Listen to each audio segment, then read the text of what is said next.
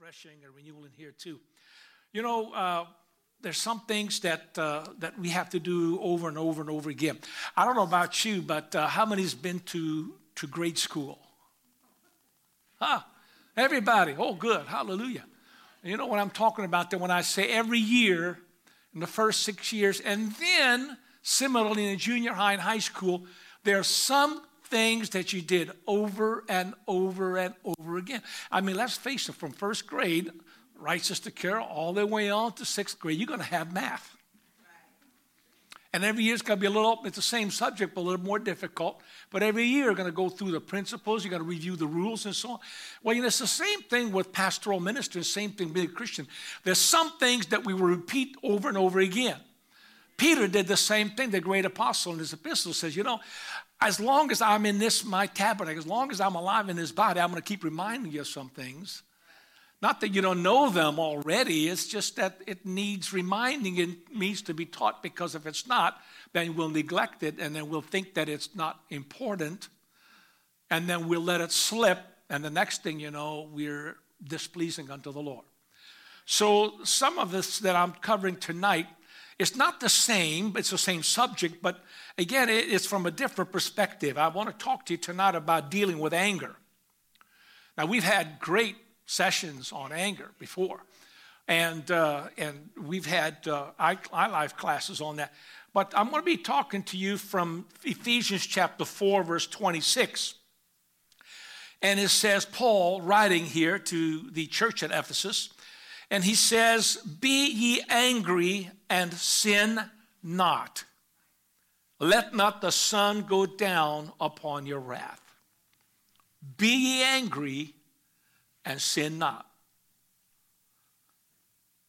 This is lesson number two of 10 weight sins and, uh, and, and struggles that, that we have. Uh, and certainly, this is not exclusive. It's not an exhaustive list, in other words, but it is uh, a list of, of, of common things that all of us struggle with as Christians, as Christians, because we live in a fallen body. Now, we're saved and we're going to heaven, but our body, hallelujah, it's going a different direction. It's going to the grave first, and then it's going to be resurrected. Praise God. It's contrary to us. So we have to deal with this earthen, uh, this treasure in earthen vessels. So let's pray. Lord, we thank you for your word. Thank you for your presence and help us to uh, be alert. Help us to be awake. Lord, give us some Holy Ghost caffeine. Lord, in the name of Jesus, refresh us, renew us, and give us strength tonight in Jesus' mighty name. Let the church say, Amen. Amen. God bless you. you may be seated tonight. Hallelujah. Well, everybody knows what anger is. What is anger? Well, there's descriptions. Uh, that I found, uh, and, and one is a feeling that people experience when something unfair or painful or bad happens to them. That's from the Cambridge Dictionary. And from Google, you look it up, it says a strong feeling of annoyance and displeasure or hostility, even. Or the vocabulary.com says it is emotional arousal. Oh, have you ever been angry? Yeah, it's, it's all that. It's emotions aroused, all right. But definitions of anger, it's, it's for one, it's, it's, it's an emotion.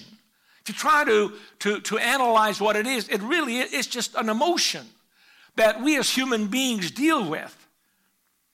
It's like happiness and, and surprise and, and uh, you know, uh, negative events and we respond to those external stimuli.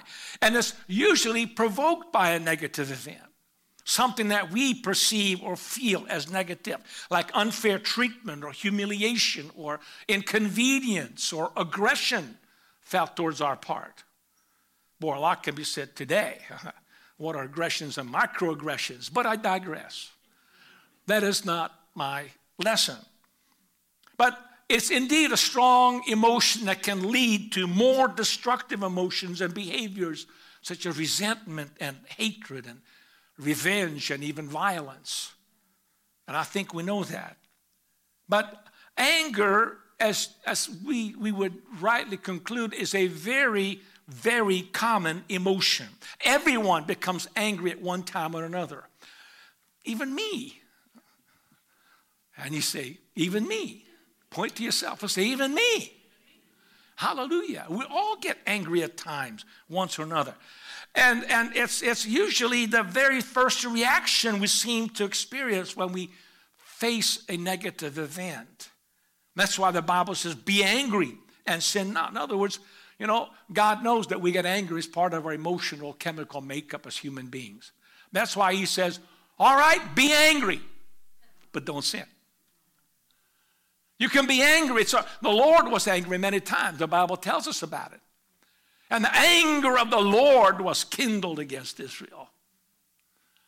Hallelujah. It's a God given emotion that all of us have been endowed with directly from Him. And, and you know, we, we, we remember the iLife class when Sister Becky taught on, on, on anger, and Mike and, uh, and, and others have, have mentioned it one way or another. But remember, one of the underlying causes of anger was unmet expectations. Remember that? And, and I thought of a, of a Bible example. Remember in, in 2 Kings, so by the way, I'm going to look at uh, uh, uh, anger and, and look at a few biblical examples. By no means is it exhaustive, as I said, uh, and it's, it's not every example. I don't want to give you every example, would be here forever and a day. Uh, but in, uh, let's see, we're in Second Kings chapter 5. 2 Kings chapter 5. And this is when uh, the king of Syria sent to uh, the king of Israel uh, his top general because he has had leprosy and, uh, and one of the servant girls, an Israelite girl who was taken captive there, uh, had, had pity on, on the general and said, Would to God that, that, that my Lord would, would go to Israel and go before the prophet because then he would be healed. And so the king sent a letter, the king of Syria sent a letter to Ahab and uh, to the to Israelites and said, Hey, here's my top general, and uh, he's bringing you gold and silver and money and whatever. And, uh, and, and if whatever you can do, we heard you got a prophet there that can heal him. And the king, of course, was totally upset because he knew he couldn't do anything about it, and he wasn't really on good terms with a prophet. And, uh, and he, was, he was thinking that the king of Syria was really trying to start a war with him because you know, the king of Syria knew that Ahab couldn't heal him, certainly not that ungodly king who married Jezebel and was the idolater and, and caused Israel to sin in so many ways. No, but, but he really wasn't. The Syrian king wasn't trying to, to, to stir up trouble and trying to start war. But Elisha heard about it and said, Send him to me. And so uh, Naaman came uh, in verse 9 of chapter 5 of Second Kings. And so Naaman, this general, came with his horses and with his chariot and stood at the door of the house of Elisha. And Elisha sent a messenger to him. Now, notice the prophet didn't come, he just sent a messenger. And he just said, Go and wash in Jordan seven times, and thy flesh shall come again to thee, and thou shalt be clean. Now, watch what happens. Verse 11. But Naaman, that's the general, was wroth. He was really, really angry. And he went away and said, Behold, I thought he will surely come out to me and stand and call on the name of the Lord his God and strike his hand over the place and recover the leper.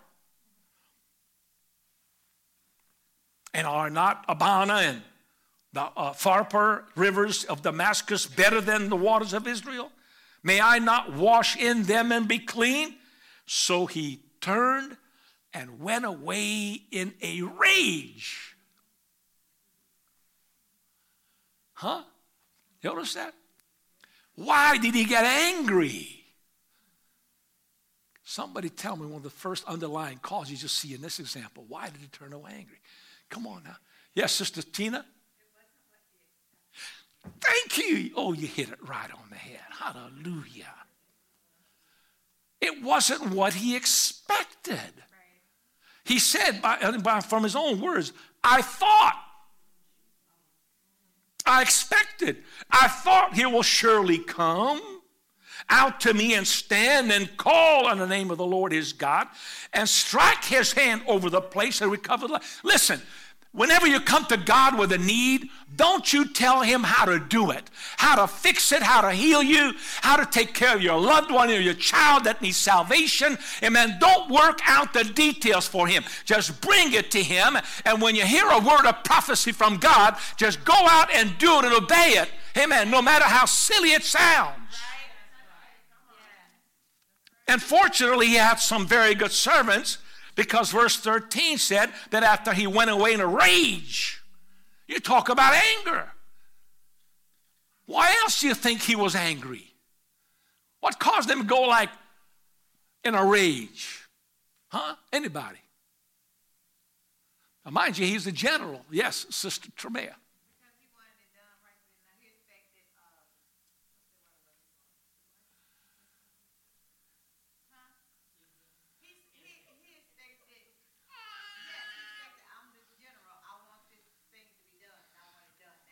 Yeah, he was right away. He wanted. He was here right away.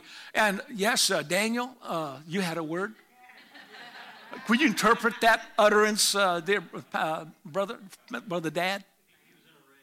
He was in a rage. well, I think that's a slight exaggeration. Nevertheless, it was an utterance, and you know, okay, so so he he went away in a rage because I think pride had something to do with it too. I mean, isn't it better and, and, and nicer rivers than Syria? And besides, I'm a top general, my king, and he's going to treat me like this? So, with such disrespect, he's, he's not even going to come out of his room. He's not going to get out from behind his bed or his desk, and he's, he's not even going to come greet me. Right. What disrespect! turns tail, he goes. And then his servants in verse 13 says, And the servants came near and spake unto him and said, My father. Ooh, man, I tell you what, that speaks so much of, of, of, the, of servants. Uh, spake unto him and said, My father, if the prophet had bid thee to do some great thing, wouldst thou not have done it? I mean, you brought all those horses full of gold and silver, and he didn't ask for a dime. All he told you was to go and dip seven times in Jordan. I'm not, is that such a hard thing, really, sir? And and and he said, How much rather than when he said to thee, Wash and be clean? That's all it is, General. you know, nothing is said out there. It's, it, it's neat because he didn't go into an argument. He saw, he saw the nobility of that wisdom. And even though it came from one of his underlings, oh my goodness, we can go in so many directions with this. He didn't argue. He said, Yeah, you're right. Even though I hold higher rank than you, you're right. He wasn't condescending. There's no chiding. There's no, no nothing else. He just, okay, because the next verse says, then he went down and dipped himself seven times in Jordan, according to the saying of the man of God, and his flesh came again like unto the flesh of a little child, and he was clean. But he almost missed out on a great blessing simply because he got angry because of unmet expectations. And sometimes we set ourselves up in the same way. We expect certain people to be in a certain way towards us who accept certain things and to get together. We expect certain things to happen in a church and it doesn't happen. And we get offended, we get angry, we get mad, and we walk out of the church. It didn't happen the way I wanted it to. And so, for many folks, you know, uh, anger is just the go to emotion. When nothing goes their way, they get angry. Uh, whatever thing is, don't matter if it's big or small, you know, it, it doesn't go their way, they go through the rough. Now, it's actually very immature in one respect because most of us, you know, when you get older, you tend to get a grip on your emotions or should. And this is why it's important to parents also, you know, help their children before they get to school to, to get a grip on their emotions because, you know, uh, immaturity gets them to the place where if they don't get their way, they throw all kinds of fits. My little, you know, I, am going to have to keep referring to my grandson. He's now a year and a half, I think, more than that. A little bit more, 18, 19 months, 20 months, something like that. But you know what? This kid walks around on two feet and he can say certain words. He can say a lot of words from the picture books. He can, I think, almost count to 10, which is um, unreal. You know, they don't make them like they used to. But anyway, you know, he goes to daycare, and you know, when he goes, he was this one kid, I think the little boy's name is Clinton. And uh, he watched him, you know, look himself in the mirror, and he didn't recognize it was his own image. So he goes over there and he shoves against the mirror. so shoves that little boy, just shoves again. And, Michael, I was told, he was just, just cracking up, just laughing, you know. But he learned a lot of things from him. So when he comes home, you know, if, if, he, if, if, if you do something that he doesn't like, if you don't understand what he's trying to say, he'll come over there and push on you. Or if you, if you, get, don't, if you don't get it right and it's not what he wanted, then he go over to, throws himself down on the, uh, he throws himself on the floor. you know, I mean, like I said, with, with, the, with an immature child, it's the go-to thing. It's the go-to emotion. If you don't get your way, it's or it's either aggressiveness or it's falling over to show you how un, un, not pleased they are. Amen. Um, so, so by itself, anger is not such a bad thing because it, it, it leads us to do uh, that. Uh, I mean, what's really bad is it's only bad when it begins to, to affect us in a way we start to do things that leads to sin. Did I say that right? Anger itself is, is not wrong until you use it wrongly and you use it as a fuel to, to behave in a way or speak in a way that would hurt somebody. And that's the issue. And that's really what the Bible is talking about. Uh, praise God. And so uh, there's, there, there are various ways to describe the types of anger that we feel. And one of them is, is this hasty and sudden anger. It's this impulsiveness. It's an impulse when, when someone is threatened or harmed physically or even psychologically. It's this impulsive anger. It's this, this reaction of self preservation. You all have it. God put it in us. This hasty and sudden. Then there's the settled and deliberate anger. It's, it's reaction to unfair treatment and deliberate harm by somebody else. And and, and this is often referred to as, as righteous indignation or a strong desire for justice. And I'm not speaking in, in the extreme case. For a grown up, yes, um, you know, when, when you have been treated unfairly and, and even worse, you've been wronged in a terrible way, you want justice done. It's, it's in us. And we want uh, sometimes retribution. Uh, more than anything, though, justice being served is so important. Then there's this dispositional anger, this anger uh, which is basically a character trait. It's a person who is constantly irritable, and he's grouchy, and he's given to bad temper uh, because that's who he allowed himself to become dispositional anger. That's his disposition. That's basically how he is because he got used to it.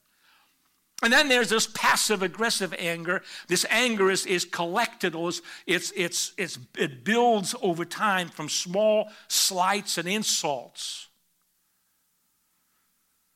And it builds when, when they feel that someone or others uh, have been directing these, these, these slights and insults at them.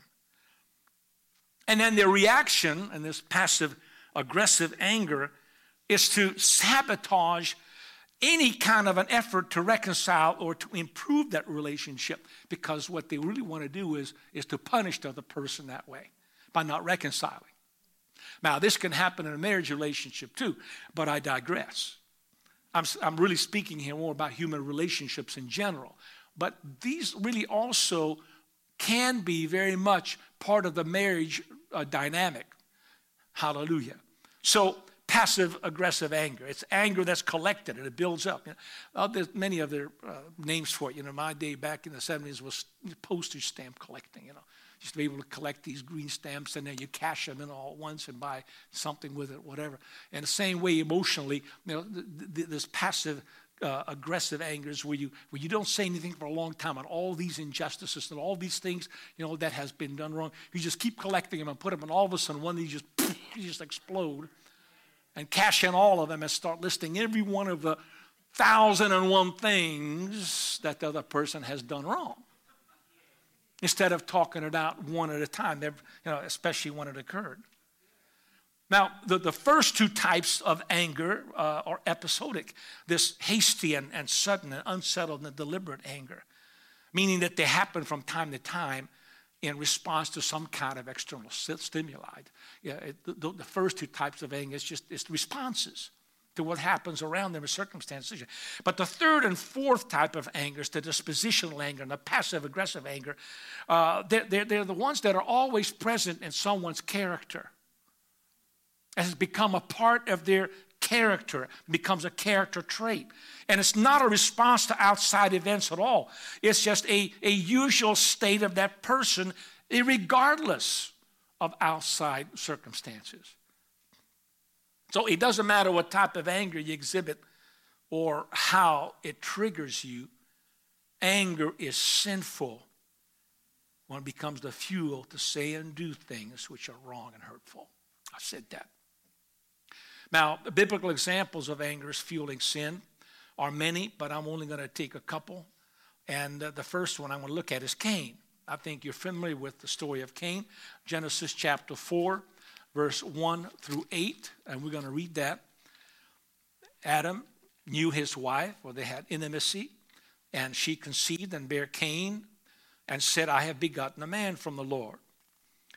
And she, uh, she again bare his older brother Abel, and Abel was a keeper of the sheep, but Cain was a tiller of the ground. In the process of time, it came to pass that Cain brought of the fruit of the ground an offering unto the Lord, and Abel he also brought of the firstlings of his flock and of the fat thereof. And the Lord had respect unto Abel and to his offering. But unto Cain and to his offering he had not respect. And Cain, here we go, was very wroth very angry, and his countenance fell. He was very angry. And as a result of the anger, he got depressed. You know, sometimes anger, if it's prolonged or protracted, it leads to depression. We can go down the line. Saul, uh, Elisha, even. Uh, not Elisha, Elijah went in a cave and hid himself. Many people in the Bible, godly people, can fall into that trap. And Cain did. His countenance fell. Why? Because the Lord rejected his offering. And so God uses this, this event of anger in his life to begin to teach him and talk to him. He said, Then the Lord said unto Cain, Why art thou wroth? And why is thy countenance fallen? If thou doest well, shalt thou not be accepted? And if thou doest not well, sin lieth at the door, and unto thee shall his desire be, and thou shalt rule over him. In other words, get a grip, you will rule over him. I want you to get a grip and get a hold of yourself and get a hold of this temptation that you're tempted with. And Cain talked with his Abel, his brother, and it came to pass when they were in the field that Cain rose up against Abel, his brother, and slew him slew him. We have to understand Cain's anger here was flared up as a result of rejection. Rejection can cause anger to rise in you. Rejected by a loved one, rejected by uh, a friend, rejected by a church brother, church sister, or a church group. Rejection even if you weren't rejected, but maybe you're feeling that rejection and can fuel anger inside of you. And the anger is like a chain reaction, it can cause all kinds of other things that are negative. And again, we talked about it. Anger is normal, and certainly anger is a, a normal uh, first response to reject, rejection. Uh, and, and when we're surprised, we're hurt, we're rejected, amen? And this really is what happens in children who, whose fathers or parents, even mothers, reject the child. And I bring up fathers because, as you know, uh, in, in, our society, in our generation, this particular day and age, the absence of the father is causing major devastation in the family structure. Proverbs 17, 6 children's children, grandchildren are the crown of old men, but the glory of the children are their fathers. Children want the affirmation of their dads. Children are looking up to their dads and they want affection, they want love, they want, they want affirmation. So I'm proud of you and I love you. I, I talk about that every time we have a baby dedication. But it's true. And when a child does not get that kind of affirmation, they get angry. You know why they get angry before they because they feel rejection. To feel the same way you do when you feel rejection in your life. And so you get angry, and children get angry, and they deal with the anger all their life unless they get some kind of a release and they find out what the true underlying cause of their anger is. Now, the problem for Cain uh, was his illegitimate response to the rejection in his moment of anger. He had no real justification to be angry because he knew that God was right. And God was trying to tell him that. He said in verse 6 and 7, look at that. And the Lord said unto Cain, Why are you angry? Why are you depressed and dejected? If you do well, shall thou not be accepted? You know, just do right, I'll accept it. God's trying to instruct him, God's trying to teach him and talk to him. And yet it falls on deaf, deaf ears. 1 John 3 10 and 13 makes reference to this event. It says, In this the children of God are manifest, and the children of the devil. Whosoever doth not righteousness is not of God, neither he that loveth not his brother. For this is the message that ye heard from the beginning, that we should love one another, even as Jesus said. Remember, he's referring back to his command. Now, I have loved you, so I, I, command that you love one another even as I have loved you.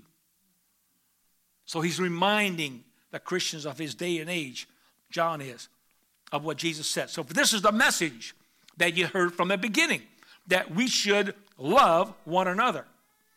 And it's, it's not just our personal relationship with Jesus that matters, but how we treat other, others as well. That matters too.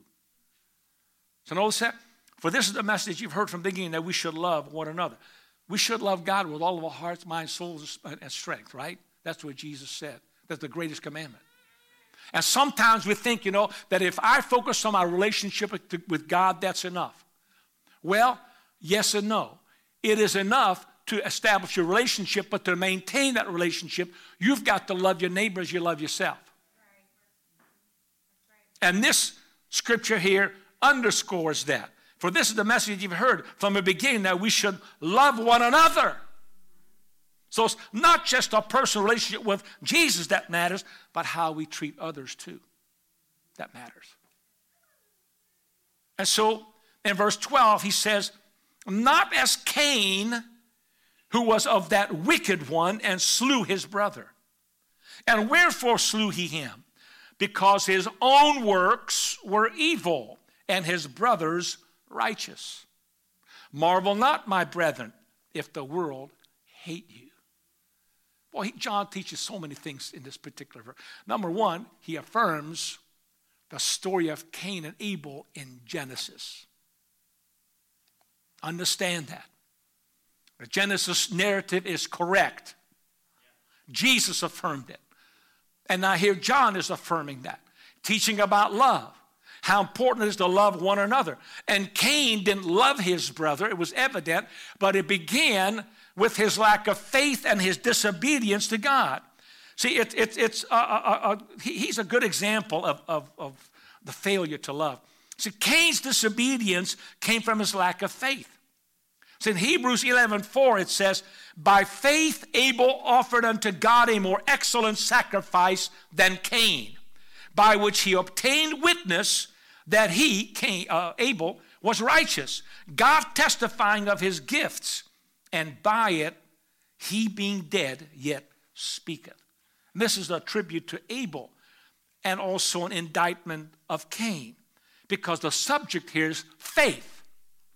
Cain and, Abel both were taught by Adam and Eve what pleases God. They heard the story about the animal sacrifice, the blood sacrifice, and what pleases God.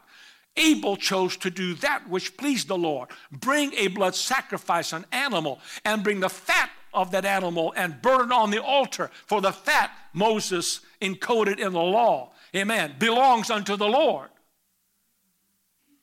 Abel accepted it by faith and he brought that proper sacrifice and, and God accepted it. But, uh, excuse me, Abel did, but Cain did not. Why? He didn't believe it. Eh, I'll do what I want. That's man made faith, man made religion. And so, because of his lack of faith, he disobeyed God.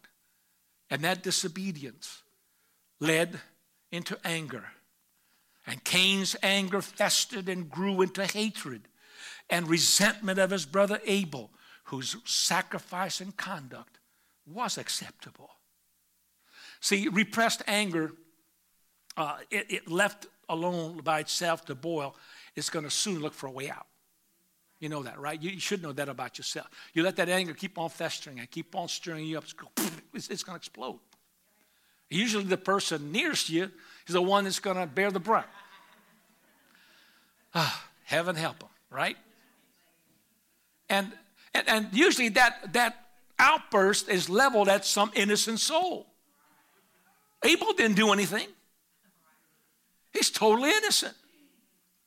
And he bore the brunt of this, of this man, Cain, who, who, because of disobedience and lack of faith, hatred and anger grew to the point that it boiled over and he killed his brother. And so, this is what John also uses to explain look, don't look for any great expected, or rather, expected love from the world because their works is also evil. And because their works are evil and they walk in disobedience, they're not going to love you, they're going to hate you because you're the goody two shoes. You're the righteous seed. You're the ones who got a little square on, on God's green acre in heaven. And so, you know, you guys are, you know, you're just hypocrites. And, and you know, they'll call you every name of the book. Not because you did anything wrong. No, it's because they know that they're wrong. And so John says, don't be surprised. He said, let me read, marvel not, my brethren, if the world hates you. They accuse us of hate. really?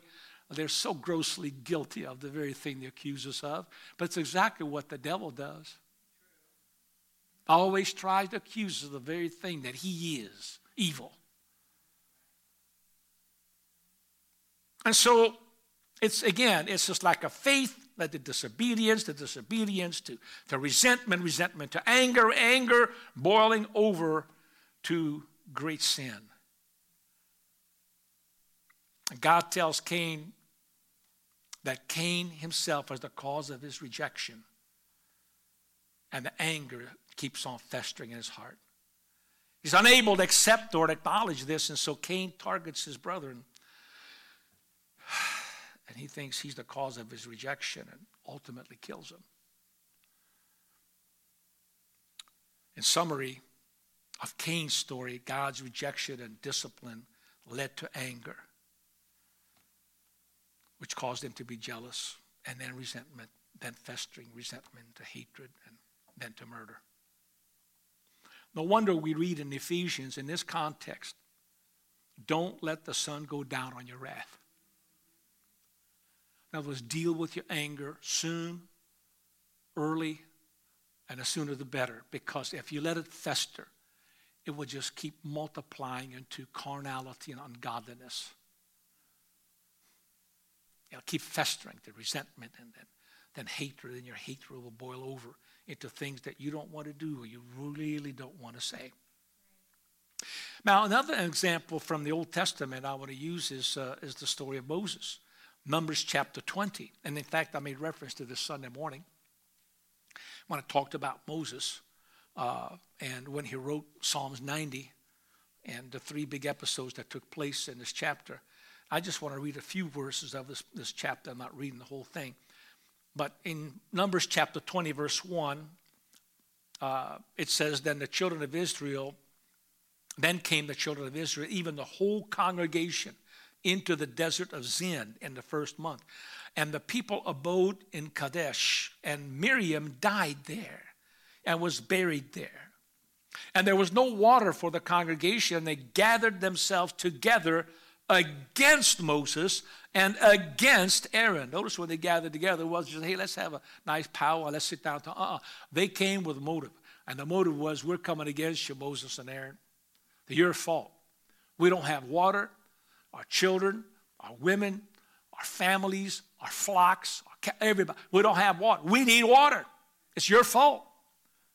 And look what it says, verse 3. And the people chode, means chided, chode, argued, and, and spoke against Moses, and spake, saying, Would God that we had died when our brethren died before the Lord. Like those spies that were killed by plague, like the ones, the sons of Korah, that rebelled against Moses and the earth swallowed them up.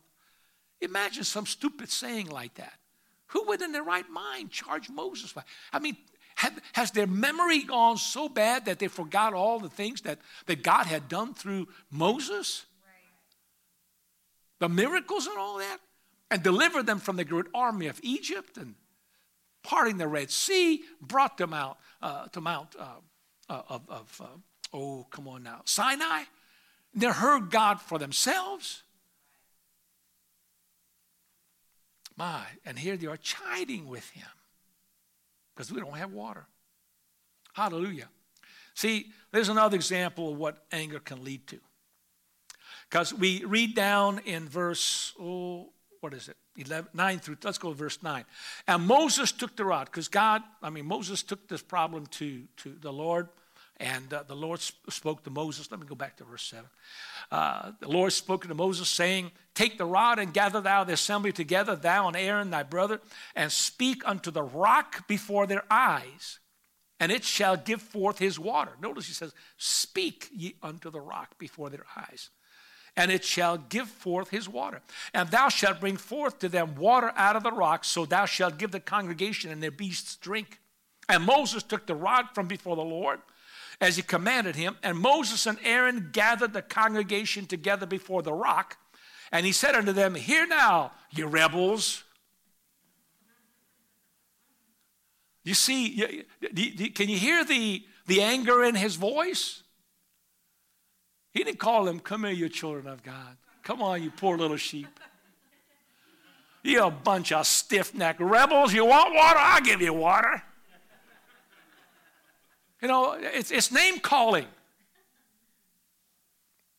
You rebels, must we fetch your water out of this rock? It's kind of sarcasm. And Moses lifted up his hand. Here's this. Okay, I'll get to that. I'm jumping ahead. And Moses lifted up his hand, and with his rod, he smote the rock twice. And the water came out abundantly, and the congregation drank, and their beasts also. And verse 12, right away, the Lord speaks. And the Lord spake to Moses and Aaron, Because ye believe me not, to sanctify me in the eyes of the children of Israel, therefore ye shall not bring this congregation into the land which I have given them. See, Anger came forth out of frustration. If anybody was frustrated, that was Moses. If anybody can get frustrated with people, it's a man of God trying to lead a flock, a flock or a congregation. That's why I tell a lot of folks who are entering the ministry, I'm telling you, you better make sure you call. And you better have the fruit of the Spirit as well as the gift of the Spirit, because if you don't, the ministry will destroy you. It will. And I've seen it happen. And so Moses here, even Moses, with all that he had going for him, all the power of God manifest through him. He led the people for decades, despite of their fears and complaining and rebellion, a lack of faith, and here the word again, lack of, again, chiding with him.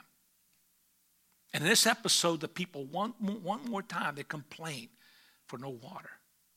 So Moses went to God for help, and we read in verse you know, 9 through 12 in particular, that he was angry and spoke out of, of frustration. He scolds the people, then he stri- strikes the rock twice, and thus Moses and Aaron sinned, and because of unbelief and disobedience, um, their anger led to unbelief, and unbelief to disobedience. And the price that was paid for that, that Moses and Aaron could not enter the promised land. In fact, in this very chapter, Aaron also dies. And Moses is not allowed to go into the promised land. 38 years, Moses now leads Israel through the desert, and he loses his older sister and older brother. And now he's got two years to prepare Joshua to take over the, the, the reins of leadership. And he does a great job with it. But here he is. He lost his, his, his composure when the people chode with him, and, and, and, uh, and, and he couldn't resist calling them names. Got so frustrated. You rebels. And notice, you know, I thought about this in verse 11. It said, Moses lifted up his hand with his rod and he smote the rock twice. And I think, you know, there's something hidden in that statement because I don't think it was bam, bam. I think he, he hit that rock, boom, once, and nothing happened. And then he's, well, let me hit it twice. And then it came out, and God honored that. He's going to give water to his people. But you know, you know the story. The reason God was upset, so upset with with uh, with uh, Moses, because this this event here, the rock, was a symbolic representation of Jesus Christ.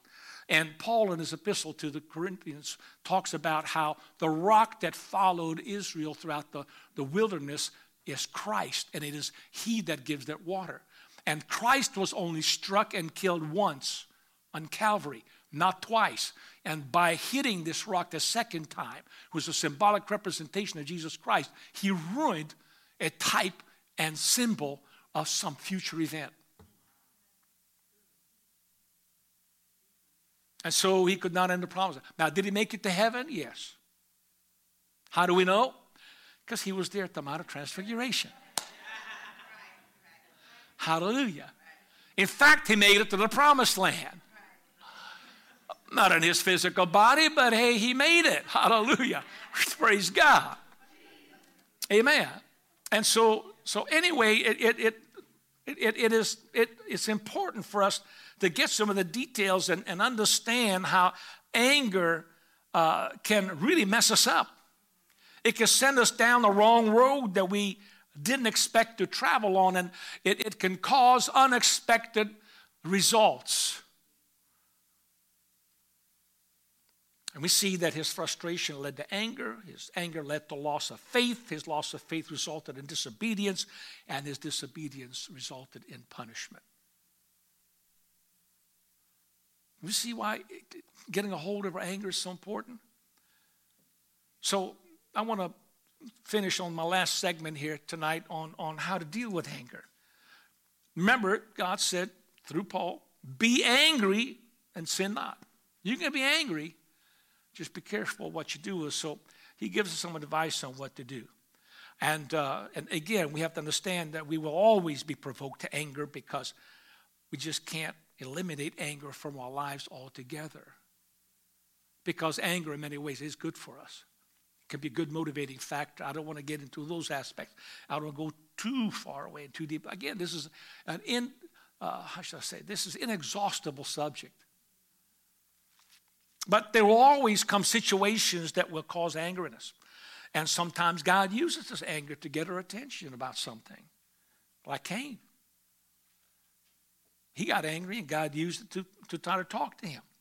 Sometimes uh, anger is just a sign of fatigue and, and weakness and maybe even misunderstanding. We just didn't understand the circumstances right. And our misunderstanding led to us feeling this negative event, and we get angry because of that. And at other times, it just becomes a temptation to deeper sin. And that's really also something that we really have to be aware of. But there are some steps that we can take, obviously, to minimize the harmful effects of anger. And I want to pass those on to you. Number one, we can pray. We can pray constructively, I should say. Because you know, we're angry at somebody, you don't want to get down there, Lord, strike him with fire right out of heaven. Hallelujah. You know, you know they did me wrong. Oh, God Almighty, hallelujah. Burn them to crispy critters. Hmm. You know?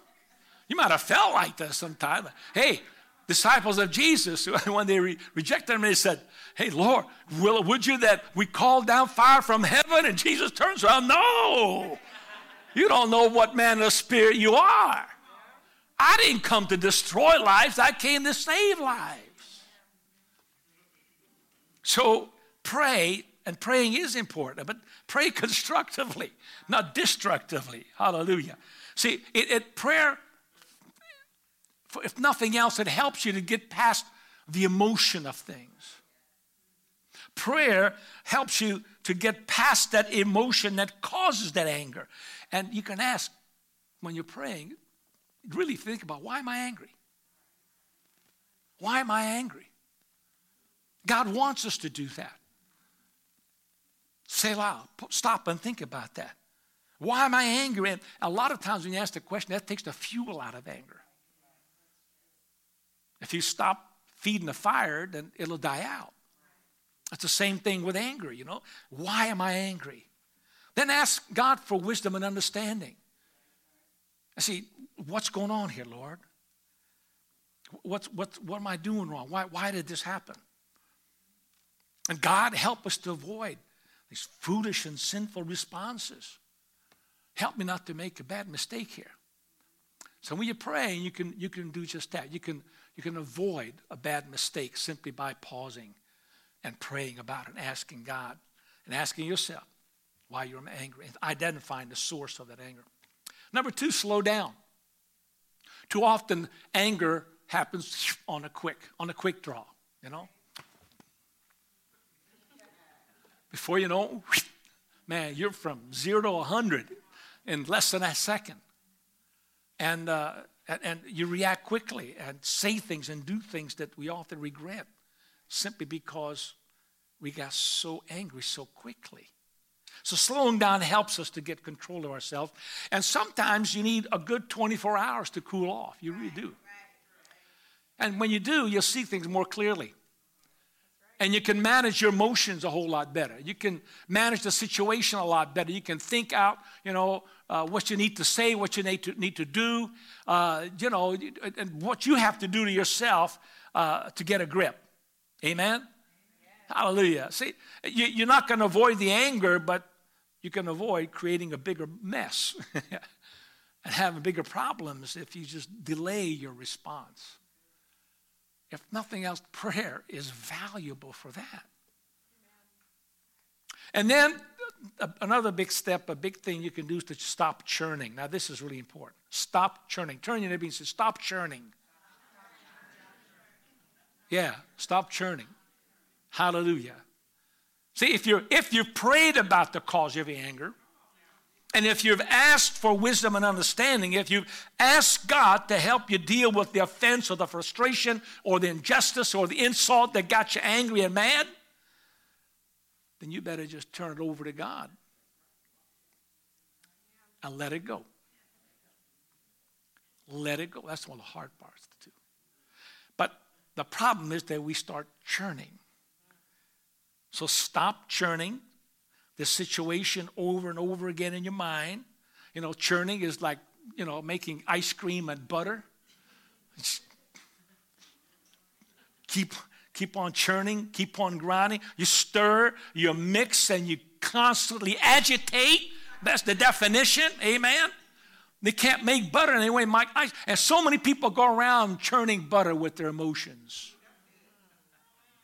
And when you get angry, you, you, you know how you churn? You keep on playing it over and over and over in your mind.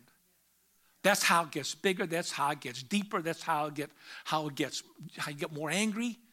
You can't let it go. So it starts in your mind. We've got to take control of our thought pattern, casting down every imagination. Hallelujah. And bring it to the obedience of Christ. Amen.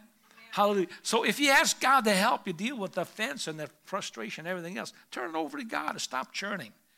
You're not making butter or ice cream. Hallelujah. And I know it's difficult. It's not easy, Sister Shay.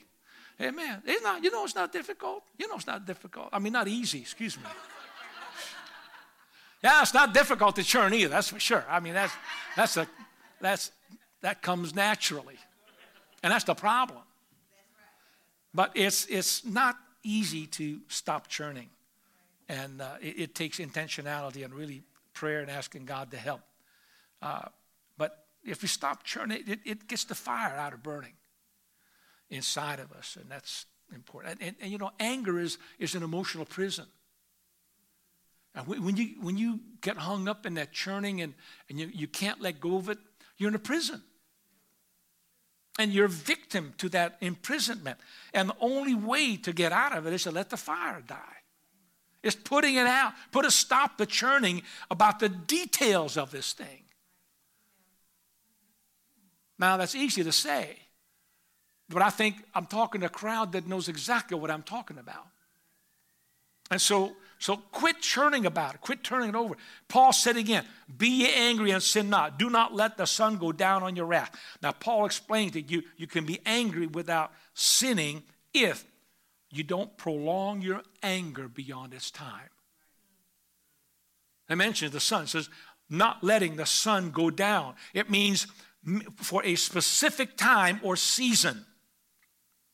See, sun uh, has only so much time to shine during the day, right? When the sun goes down, it's nighttime.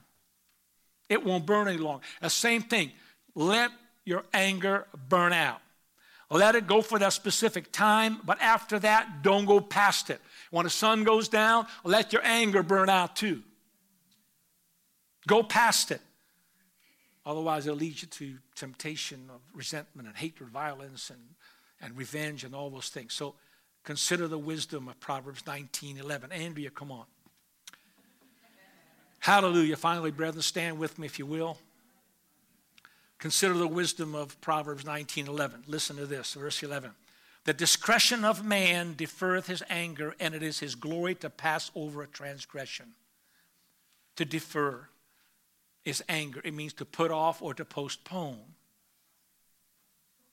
Let me read you the New Living Translation. Sensible people control their temper. They earn respect by overlooking wrongs. Now, obviously, I'm not, I'm not talking about somebody physically attacks you and say, oh, it's okay, you know. You, you better run, number one. And get help. Get the police involved, whatever. Praise God. Amen. But we're, we're, we're, talking here about human relationships, and that's what, what Proverbs 19 is talking about also. And we're talking about the church body, we're talking about the church family, and we're talking about your family, your marriage. It says, defer your anger. You may be justified in being angry, but you know, if you could just defer and keep your mouth shut, it would go a long way to preserving that relationship so that it would stay the way it should be. And finally, the best things you can do is just to be your best Christian self. I'm talking about Holy Ghost, Spirit filled temperament.